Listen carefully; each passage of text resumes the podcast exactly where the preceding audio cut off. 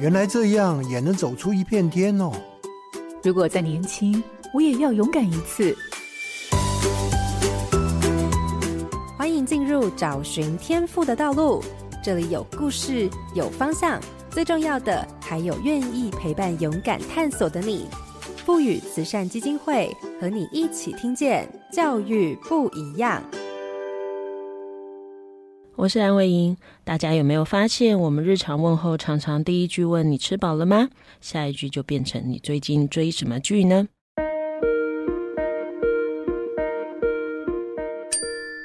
荧光焦点，戏剧学系的创意发展。早在民国五十二年，台湾就有大学成立戏剧系，主要课程有理论类、表演导戏类、编剧类、剧场设计与技术类、应用戏剧类。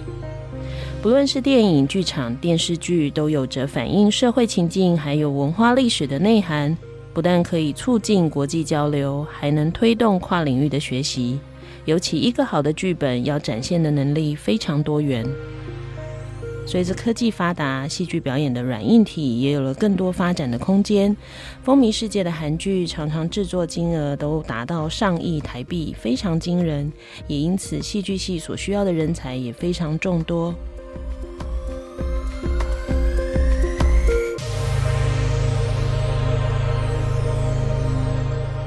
各位好家庭联播网的听众朋友，大家好，欢迎收听《教育不一样》节目。本节目每周六上午八点在好家庭联播网、台中古典音乐台 FM 九七点七、台北 Bravo FM 九一点三联合播出，还有 Pocket 上也可以听到哦。我是蓝伟英，今天要进行的是科系不一样的主题。今天的节目要跟大家聊聊戏剧系，邀请到的是台湾大学戏剧系的谢晓梅主任。主任早安，早安。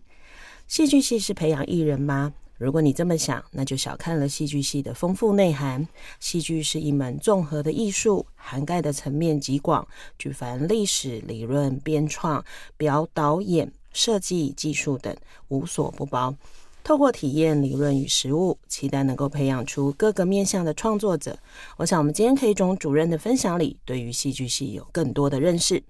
那我刚刚讲了这么多哈，因为其实也是为了这一次的采访，然后我就看了戏剧系的资料，我觉得蛮困难的，困难，因为它真的不是好像你喜欢看戏剧，不一定能念戏剧系，是。对，因为看起来它不只是人文涵养要够，好像一些技术性，还有一些系统的思考要有，所以一开始要先请主任跟我们大概简单的说明一下，到底我们戏剧系要培养的是什么样的人才？好，那那个呃，谢谢主持人，就是说，嗯、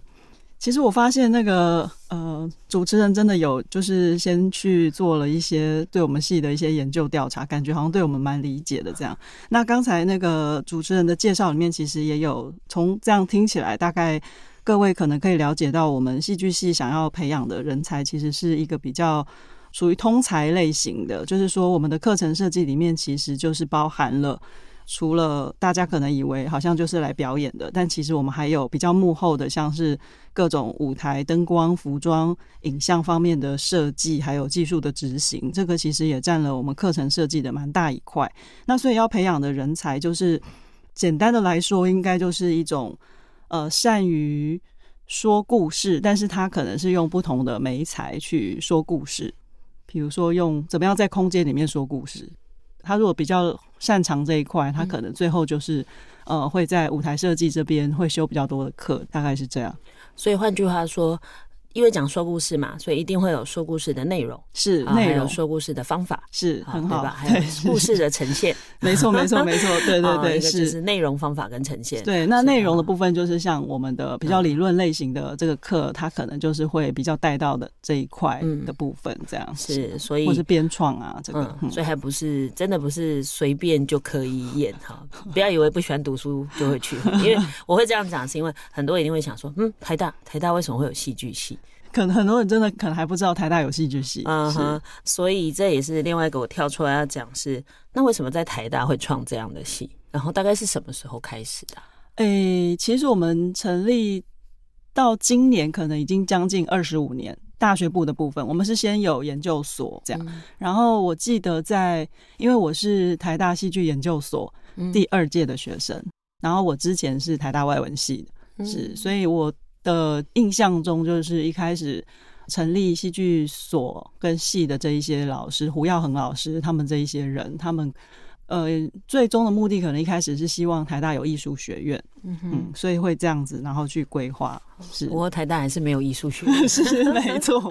是。所以其实我我应该这样讲，各行各业其实除了在现场我们看得见的实物操作者，更多的是呃为了那个领域持续去研究、研发跟创新或改变这个领域的人。是，这也就是我在想台大为什么。呃，会有这样的系的原因。好，嗯、那主任可以不再跟我们讲的更清楚一点？如果照您刚刚说的，想要培育的人才，那我们的课程大概会有哪一些的类别，或者是哪些内容呢？呃，是因为其实台大这几年在推动一个叫做领域专长的东西，它就是鼓励系所把课程整合成为一个区块一个区块一个区块，然后你就可以盘点课程，然后知道它有哪一些领域专长，学生可以按照。他的兴趣，然后去加深他的这个领域。那我们的这个领域专长有什么呢？就是包括像是有戏剧史啊，然后呃剧本创作啊，然后有表演啊、导演啊、舞台设计、舞台技术、灯光设计、服装设计，然后影像与多媒体设计。等等的这些，那所以从这几个区块就大概知道我们的课程规划的方向。那除此之外呢，我们还有帮学校开了一个叫做艺术设计学分学程。那这里面也有非常多的课程，包括像是偶戏啊，然后呃音乐剧啊，然后素描啊、精工啊等等的各个类型的跟艺术创作设计有关的，都会归纳在艺术设计学程里面。那所以我们的课程其实就还蛮包罗万象的。嗯，那这样不就师资？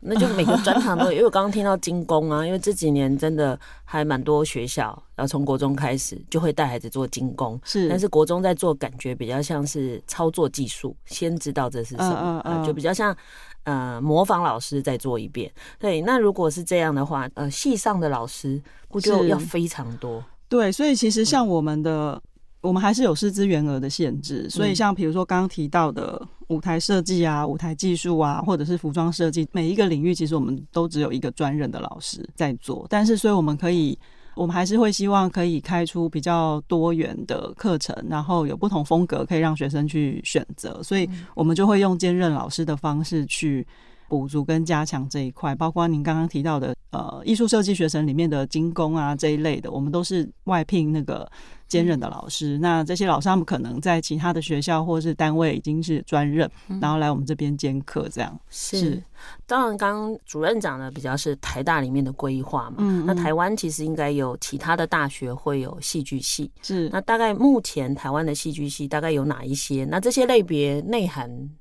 应该不太完全相同吧？呃，台湾的戏剧学系，呃，目前我所知道的有像是。北部的话就有台北艺术大学在关渡那边的，然后还有这个台湾艺术大学在板桥的，还有文化大学他们也有戏剧系，然后再来是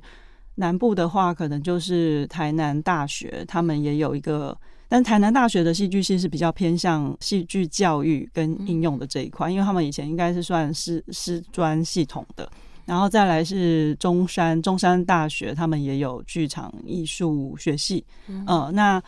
中山跟台大可能都比较是属于这种通才型的结构。那像北艺大的话，我知道的就是他们其实，在大学部就已经有分成戏剧系跟比较偏向设计，他们是把两个独立出来的。那就台大来说的话，我们是在大学部的阶段，我们就是一个通才型，所以学生在里面就什么都要学到，他都有接触的机会。这样，他没有一开始就。就把它分组这样，所以就差别在可能内容比较偏所谓的设计，所以它可能很多是幕后。嗯嗯，嗯对，规划的人。那另外一种就是表演型的，就是应该说在现场呈现那个戏剧表演的人。好，就是有些学校是把它分开，呃、表演的、导演的以及那个理论类型的、哦、理论类型，他们也都是在戏剧系里面这样子。那另外比较设计跟技术就是另外一块，在北艺大他们是把它分开的。嗯、其实当时会注意到这个是。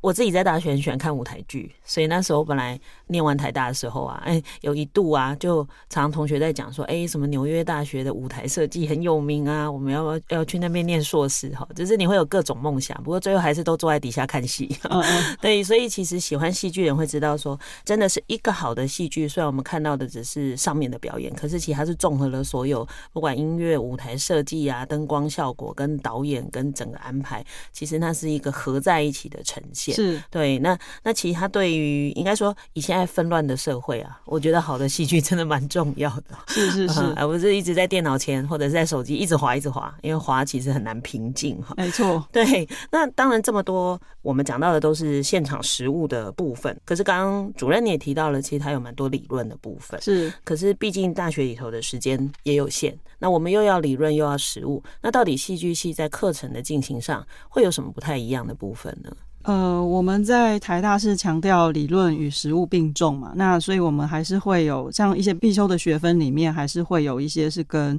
呃，比如说像是名著选读啊、中西名著选读，或者是这个中西戏剧史啊等等的这些比较基础类型的理论课程。那除此之外呢，我们的实其实我们就是。呃，实物的比重也蛮高的，所以说像各个设计课学生在选修的时候，老师就会给蛮多的作业。然后最后我们其实每个学期都有一个制作课，那那个制作课呃，就是有一个学期是学生的毕制，就是大四班他们一定会做一个毕业制作。然后另外就是我们所谓的学期制作，那学期制作就是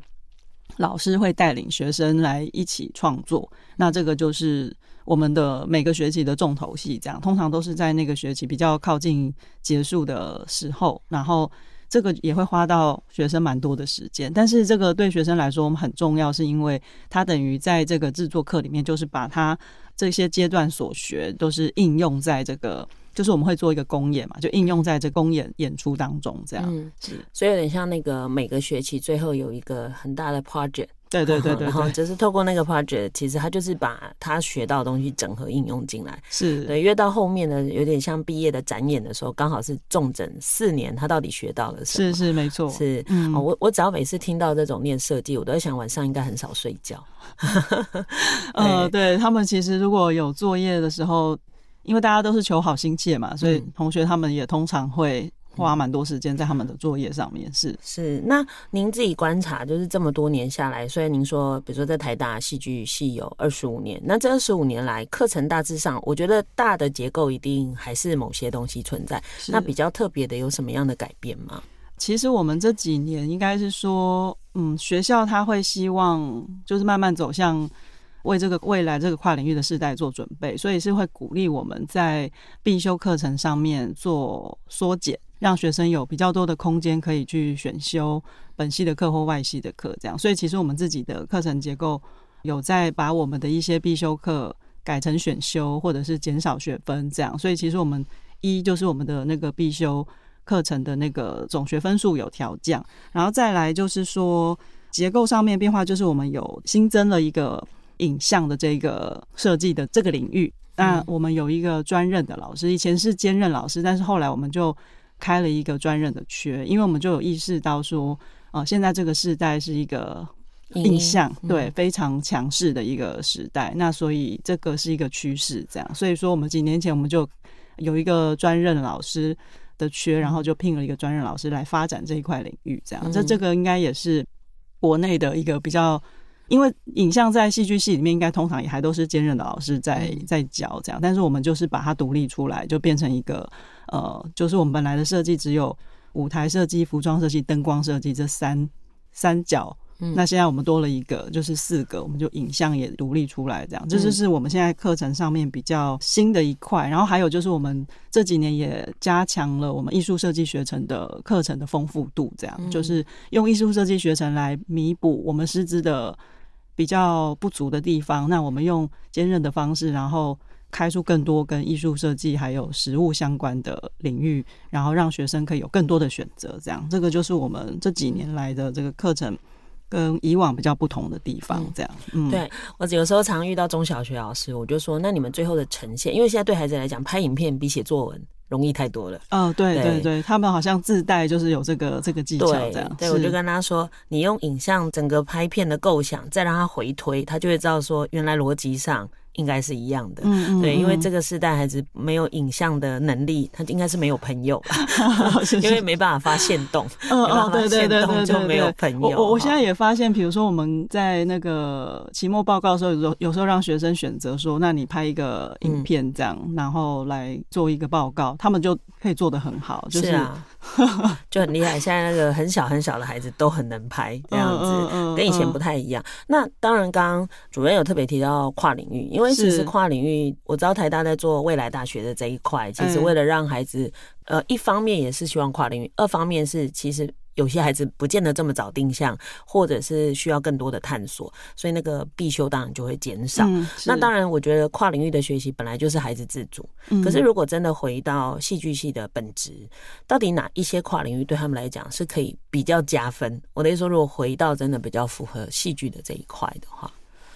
其实我们戏剧系本身它就是一个本身就跨就跨领域，就非常的跨领域这样。所以在我们自己内部，我们就是。就是已经在跨了，那所以我们其实可能会更鼓励学生，如果有时间的话，他们可以去跟那个台大是一个综合大学嘛，嗯、那它的资源非常的丰富。那我们会其实更希望学生他们可以去跟外系的的学生合作，然后产生一些连结的关系。所以我们会希望他们可以向外探索。嗯、那所以说在这几年，比如说我自己就有开一些跟不同的。系所的老师合开的课程，那用这个方式来鼓励我们学生去跟外系的学生合作，然后最后也会有一个小 project 这样子。那比如说像去年前年的时候，我跟自工系的郑龙盘老师，我们就有开了一个是显示科技与沉浸式体验设计这样。那就是说，因为我们这几年就是也协助学校建制了一个沉浸式的投影空间这样。那那个沉浸式投影空间就是它可以 AR VR 嘛。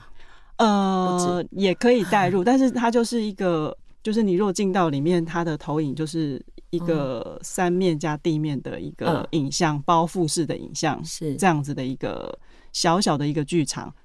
但它会就会利用到一些软体的设计啊等等啊。虽然我们本来就有影像设计的这个专长的学生，那那自工系或者是其他系所的学生，他们可能也有对于影像叙事。或是体验设计有兴趣的人，这样。那像刚刚提到那郑荣盘老师，他是做 VR 的。哦，所以说这个我们就透过这个课程，想说看学生他们能够产出什么样子的一个结果，这样，嗯，就是最后其实都是学生的创意去创造没错，没 错没错，老师就是提供材料，剩的就是是是是是，剩下来还是让学生他们自己去发挥这样。对我我最近也发现那个沉浸式的体验啊，其实应用的范围很广，是就是像策展，哎，是它就不只是戏剧，它其实策展也会变这样。所以刚刚主任你提到那个。整个空间包含地面啊，嗯、我刚好就是前阵子去看了一个展览，江贤二老师的画、那个，嗯，我也有去看，那个很棒，那个就很明显，就是对对对，那个就是一个沉浸式的空间，我们的就是像那样的一个展展，嗯、但是只是。我们的空间小，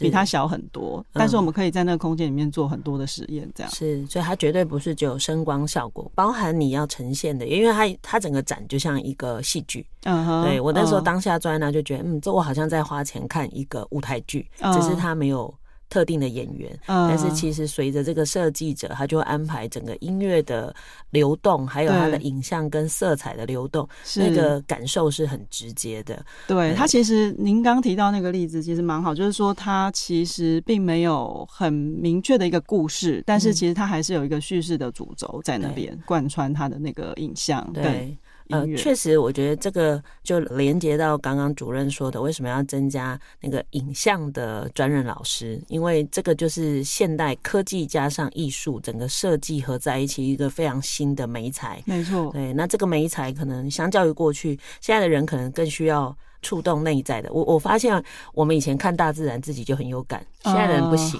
啊，那个要看更多的刺激，然后声音还有大小声，可能要直接去震动你的心脏，你才会有差别。就是说他们生下来就是重口味啊，是是是，对，我们以前坐在那里发呆，哦，我以前小时候就是看着云我就很有感，现在还是看着云，可能不知道你在干嘛，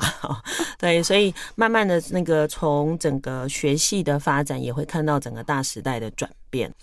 那当然，我想戏剧系的招生会不会有困难？这个可能很少人关心哈，因为觉得反正喜欢的就喜欢，哈，想往这里走的就是哈。当然，我就在想，台大应该没有这个困难，还是说，哎，台大有？因为其实我在想，如果我今天是家长，我可能会想，我他还是考那么高分，嗯，都到了台大，为什么你要填戏剧系？嗯、好，所以会有这方面的问题吗？嗯。我觉得可能相对来说，台大是比较没有这个问题，但是就是说，家长当然还是会有一些对于戏剧系的误解或或迷思这样子。嗯、那我们的学生其实有两种入学的管道，有一个是呃第一阶段的那个甄试入学嘛。嗯、那我们发现，像甄试入学进来的学生，他们是真的就是对于。戏剧或者是创作这个东西是很有热情或想法的，然后所以他们在第一阶段就会蛮积极的想要进来，而且我们的甄选方式就是我们分成表演，然后还有一个是设计，然后另外一个是创作。那这三块领域的话，就是用这三种方式来筛选，就是因为我们设题目设计的方式蛮特别的，所以说他们。用这个方式进来的同学，他们都会对我们系上的认同度也会是比较高的，因为他们可能就会觉得说他们是有这方面的天分，嗯、然后所以他们才能够进来这边这样。嗯、对，那。然后分发的、考分的，用分数进来的。考分进来的有的学生，他们可能就会觉得是把戏剧系当做是一个跳板，嗯，然后再用比如说双主修啊，或者是呃转系的方式转出去的。那其实这种现象在不只是戏剧系，像各个文学院的哈，应该文学院理工的也会有啊。就是比如说机械系想要转到电机系，就是。向上流动嘛，然后大家会有一种所谓想要向呃，就是以这个传统的这种主流的那种价值观，然后他们就会想要往更主流的方面去靠拢，这样、嗯、这个这种趋势。还是会有这样子的现象，这样是应该也有学生是念着念着才发现说，原来跟他想的不一样，有、啊、他很喜欢就会留下来的哈。会啊会啊会是。当然，因为台大大部分收的都是普通高中的孩子，因为他可能，比如说以高中阶段如果有戏剧相关的，可能就是寄职学校，嗯，一般普通高中的不会有。像这些学生啊，因为高中都没有。多数都没有相关的经验，嗯、那这样收进来的孩子啊，就是我的想象应该是他们是从零开始的，他们是没有完全有过去的基础，是，所以我们在呃，像您刚刚讲的，我们在发掘学生的过程，到底会注意的特质是什么？因为毕竟他不是以学习的结果进来的，嗯、因为他也没有学过戏剧。嗯、那刚刚您说有的孩子可能有天分，嗯，那些天分要从哪里做观察？因为其实像我们在入那个甄试入学的时候，我们我们的考题都是，比如说三十分钟前给他看到，然后所以他就马上要写出来或是表演出来。嗯、那所以他那个临场的反应能力是蛮重要的，嗯、是就是除了创作力，他还要有一定的台风，然后一定的稳定度，然后那个灵活应变的能力。所以我觉得我们的学生其实在灵活应变的这一个能力上面其实是蛮强的。那基础反而。假设有一些人，他可能小时候是童星或什么，他还有一套的这个表演的制式化的那种，嗯，其实反而不一定会受到表演老师的青睐，因为他们可能会觉得那个东西是匠气太重，对对 对，他们还要花很多时间去把它磨掉，磨掉。所以我觉得没有相关基础是正常的，因为大部分的同学都没有相关的基础。那但是你有这方面的，因为其实我觉得我们学生他有一个特质，就是他们都有强烈的表达欲望跟能力，嗯、那这个表达的欲望跟能力，它不一定是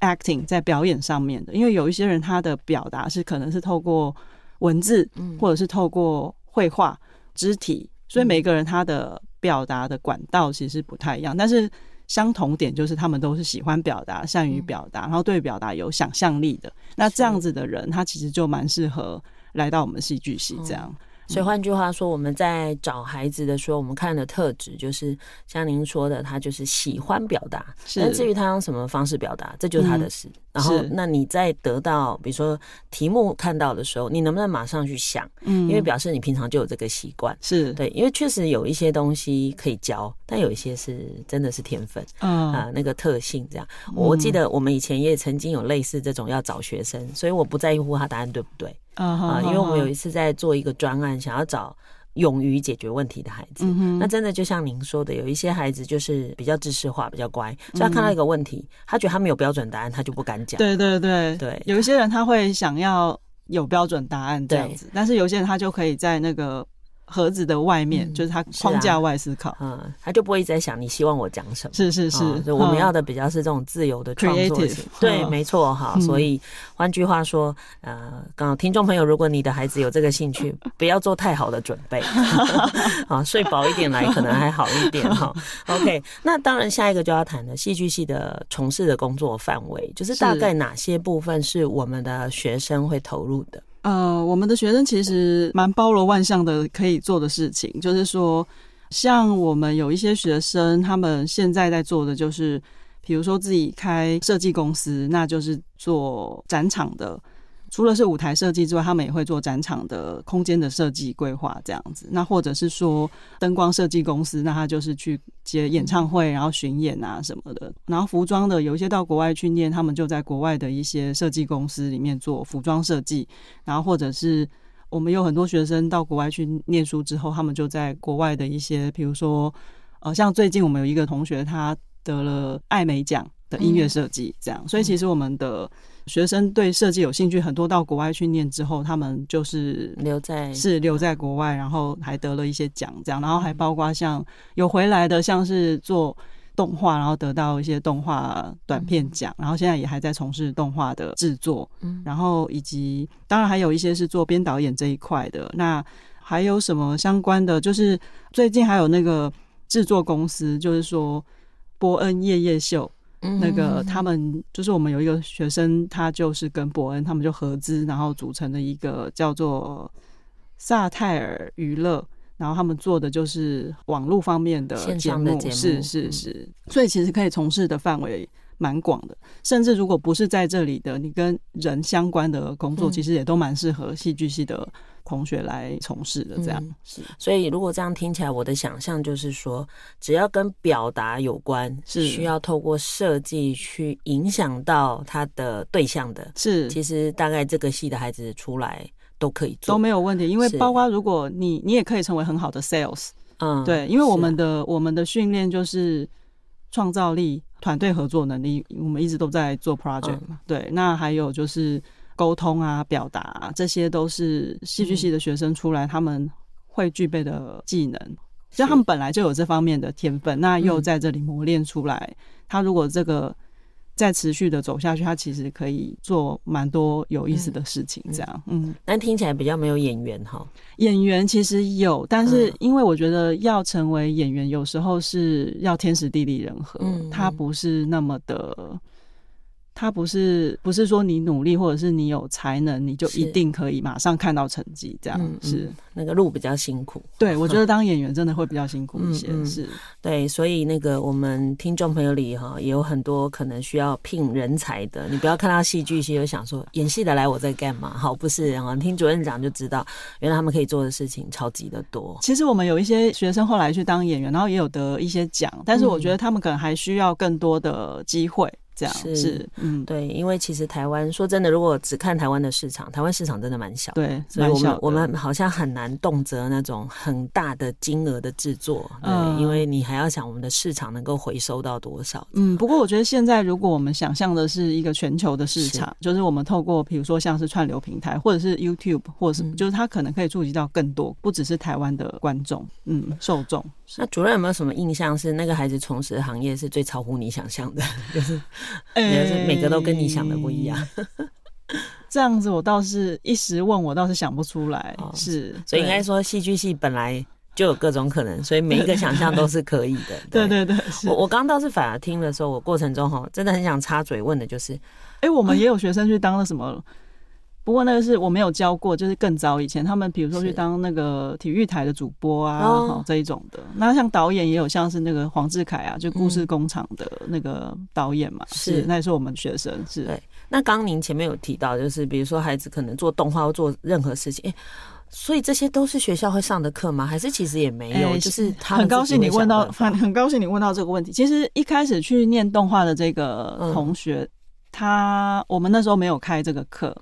他在 MFA，他就是去国外念了一个动画方面课，嗯、然后回来就开始做动画。但是因为他后来一个短片得了奖之后，我们就把他聘回来当我们的那个兼任的老师，嗯、然后所以他也有开动画设计制作这方面的课程。这样对，因为我刚刚听了这么多项目，我想说，天哪，那到底要开多少课？真的课很多，我们真的开了很多很多的课。哦、是，但是我们其实服务的也不只是戏剧系的学生，因为像。嗯像我们也会开放一些名额给外系的学生来来选修，这样。对，是其实我我自己觉得有，比如说台大孩子，当然相对分数高，嗯，好，那分数高，我觉得大家都注意到的是他们在学习上的光环，嗯，可能真的比较少人注意到的是这种孩子内心戏很多，哦、所以其实也许戏剧系的课对他们还蛮有帮助，那个帮助是梳理。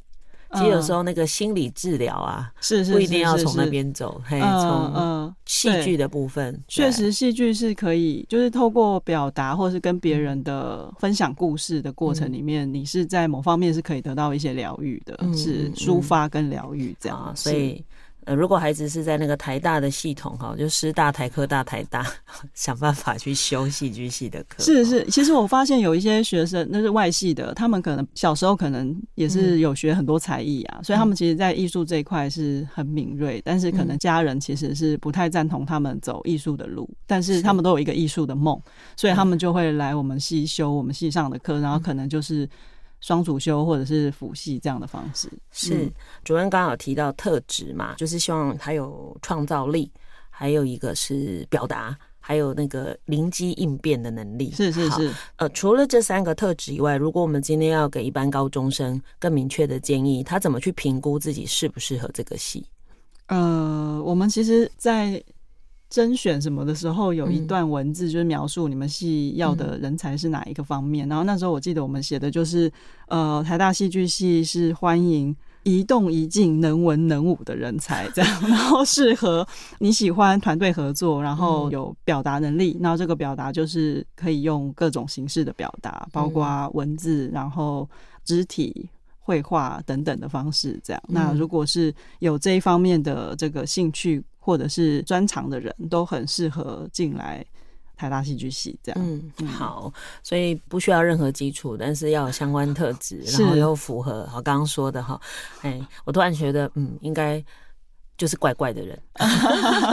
呃，其实也是要有一些基础啊。比如说，你说文字表达，他可能小时候就很喜欢写东西；那绘画，他可能小时候就很喜欢，或者是就是音乐，他可能对形式不限，但你总要有个喜欢的形式。是是是。然后剩的就是像刚刚教授提的，你比如说你要很静得下来去思考跟创作，可是你要能够动得起来，马上跟人家合作又做表达，所以你的那个切换要非常的快速。对对对。好，好，所以这种大家留意一下，身边有没有这样的孩子哈。那当然，您自己对戏剧系的想象，因为这一题哈，我每次问教授们都说，哦，这好难哦，好。但我通常还是会问，是因为其实随着时代的转变，我们大概很难去想象所有的学习要跟过去相同。没错。那到底戏剧系就您自己的想象或您的期待，它还可以往哪些方向去做发展跟创新呢？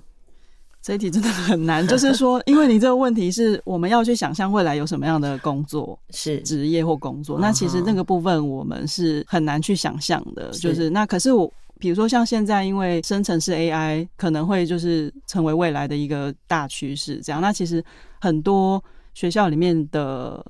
嗯，科系也开始会有一些焦虑啊，就是觉得说，那未来我们的这个科系要怎么样的走，嗯、这个都会影响大家对于学系的一些思考。嗯、然后还有包括现在也有很多人在说，你现在学的这些知识，可能过了五年、十年以后就已经不适用了。这样，那未来的这个产业，很多传统产业可能都会被 AI 或者是什么给取代。这样，所以对于那个职业的想象，其实我们真的要再更开阔，然后开放一些。嗯、那所以在这样。所以，反而在这样的一个未来的这个不确定或是开放性来说，我觉得戏剧系的学生是非常的有竞争力的，因为我们学的这一些能力，它就是很适合在这个不确定的时代，但是你还是要跟人有连接性。那我们其实就是在训练学生去跟人产生某一种连接，然后培养他们的想象或叙事的能力。那这个其实，在很多产业都还是很适用，因为你要行销。要包装企业的形象，你都还是要有某一种叙事的轴线，或者是那个能力去去包装你的产品，或者是你的公司的形象。那这个我觉得都是那个戏剧系里面的一个训练，这样，然后表达这个也都很重要。所以其实我一直都觉得我们的学生不要妄自菲薄，然后家长也不用那么的焦虑，因为其实就是他会有他自己的一个方向。那家长的想象都是用一些很传统的职业的发展在想象小孩子的职业发展，但其实未来的职业已经不是我们以前的那个样子了。那反而你放手一点，让他去闯闯看，他可能可以做出什么这样。但是他有具备这些能力，我觉得其实应该不用太担心这样。嗯、对，我还蛮认同主任说的哈，其实。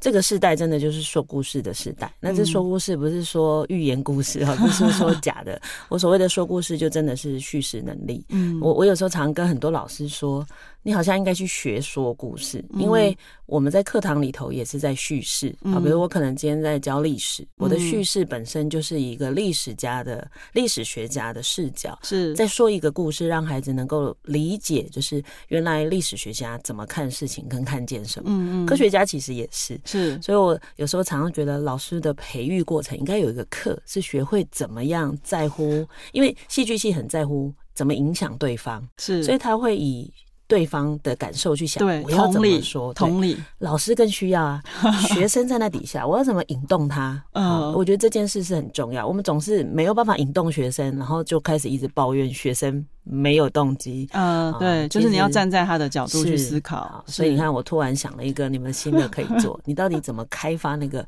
培训老师的课？因为其实全台湾的老师，我遇到真的蛮多人的困难，就是他不知道怎么跟孩子连接。呃，你刚刚讲到这个培训老师，其实还有一些戏剧系另外可以就是适合做一，然后也有一些人在做，就是到企业去帮助企业培训员工，比如说有一些企业形象或者是员工要怎么跟客户应对，那这个戏剧系的人就很适合来教他们，比如说你要怎么。营造你自己的形象，然后你要怎么样子去跟人家应对那些肢体的东西，然后表达的东西，其实也是戏剧系的人，他们可不可以去开一个这样的公司？然后是对啊，其实我都觉得我很赞成。我觉得其实很多事情可以做。是我有时候跟老师们演讲的时候，我就说：你光你眼睛停在这里，你说话为什么这里要停顿？你眼睛为什么要看这里？接着手要伸出去多少？那都是不一样的意思。嗯嗯，老师们就觉得有吗？嗯，其实这对学生是有差别的，因为你的动作。你的眼神跟你停顿的时间，其实你是吊着他的那个，嗯、他就想你再来要说什么？哎、嗯，你在看什么？哈、嗯，制造一个悬念。对，所以反过来，其实我们在我们的生活中，很多时候是，如果这些能力应用在各个地方，它都可以成为一个优秀跟有竞争力的人才。是。那我想今天真的很谢谢主任带来这些观点哈，尤其是我觉得听众朋友一定跟我一样，对于戏剧系有更多新的认识。那当然，如果您身边有孩子们对这部分有兴趣，就希望大家。鼓励他们哈，鼓励他们投入这样的事情，因为这个时代已经没有哪一个系一定要做哪一份工作哈，嗯、所以未来是自己创造的哈。嗯、谢谢主任，谢谢谢谢。感谢您收听今天的节目，邀请您关注节目的粉丝团动态，并与我们互动。接下来，请您继续锁定好家庭联播网台北 Bravo FM 九一点三、台中古典乐台 FM 九七点七，也邀请您上 Pocket 搜寻订阅教育不一样。感谢台湾大学戏剧系谢小梅主任今天来节目受访，我是蓝伟莹，教育不一样，我们周六上午八点见。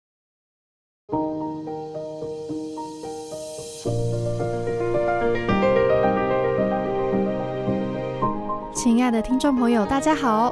制播两年的节目迈向第三年之际，制作团队想要收集大家的回馈，作为后续节目企划参考，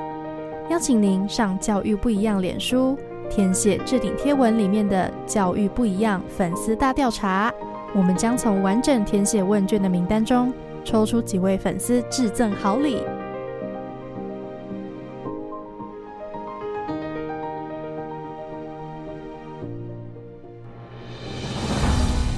以微笑点亮教学现场，富予慈善基金会与您一起支持教育，陪伴生命找到自我价值。